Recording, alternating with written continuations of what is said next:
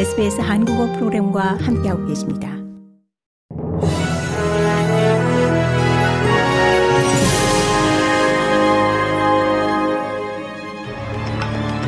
(2023년 12월 22일) 금요일 오전에 SBS 한국어 간추린 주요 뉴스입니다.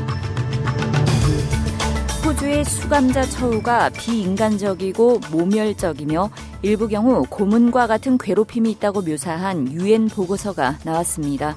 호주의 수감자 처우에 대한 이 같은 냉혹한 유엔 보고서는 이 호주의 구금 시설 방문이 차단됐었음에도 나온 겁니다.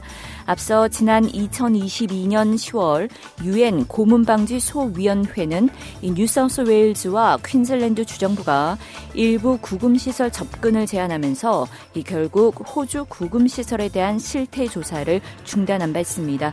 이 보고서에 따르면 불가피한 조치인지에 대한 신중한 고려 없이 아동 구금자들에게 수갑과 족쇄가 정기적으로 사용되고 있습니다.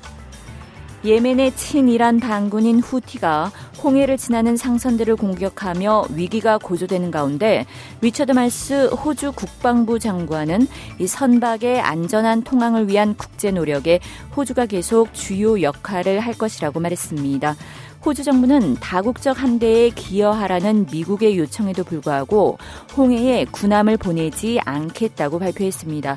하지만 해군대원 6명을 추가로 파견해 무역 통로 확보를 위한 미국 테스크포스 팀의 노력을 지원할 것이라고 말했습니다. 홍해를 운항하는 민간 선박에 대한 예멘 후티 반군의 위협과 공격이 지속되면서 이 각국의 해운사들은 비용이 더 많이 드는 우회 운항을 택하고 있습니다. 말수 국방장관은 군함 파견을 하지 않겠다고 결정했음에도 호주는 국익에 부합하는 방식으로 국제 노력에 동참하겠다고 말했습니다. 서호주주에서 통제를 벗어난 산불로 인해 두 명의 남성이 부상을 당하고 가옥들이 소실됐습니다. 서호주주 파커빌에서 발생한 산불이 생명과 재산을 계속 위협하는 가운데 이 지역에 비상경보가 발령됐습니다. 부상당한 두 명의 남성은 병원으로 이송됐지만 생명에는 지장이 없는 것으로 전해졌습니다. 소셜 미디어에 올라온 영상에서는 이 가옥 한 채가 불길에 휩싸였고 소방관들은 불길을 잡기 위해 안간힘을 쓰고 있습니다.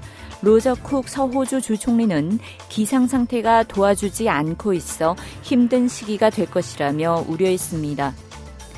체코의 수도 프라하의 명문대인 카렐 대학교 내에서 20대 남성이 총기를 난사해 최소 15명이 숨지고 20여 명이 다쳤습니다.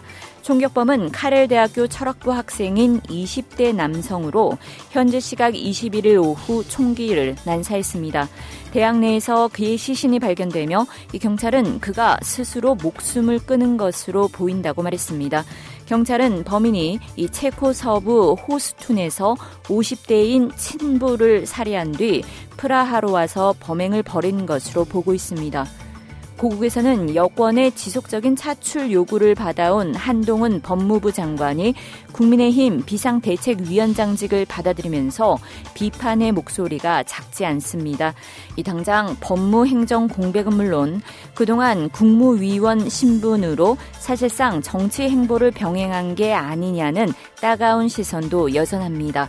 여당 비상대책위원장으로 직행한 첫 법무장관이 된 한 장관은 경쟁 상대로 만나게 된 민주당 이재명 대표의 검찰 수사 정당성을 앞장서 역설해왔던 터라 대야 관계는 물론 국무위원 인선사에서도 초유의 사례로 남게 됐습니다.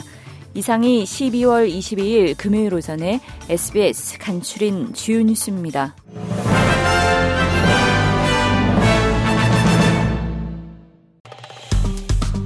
좋아요, 공유, 댓글, SBS 한국어 프로그램의 페이스북을 팔로우해 주세요.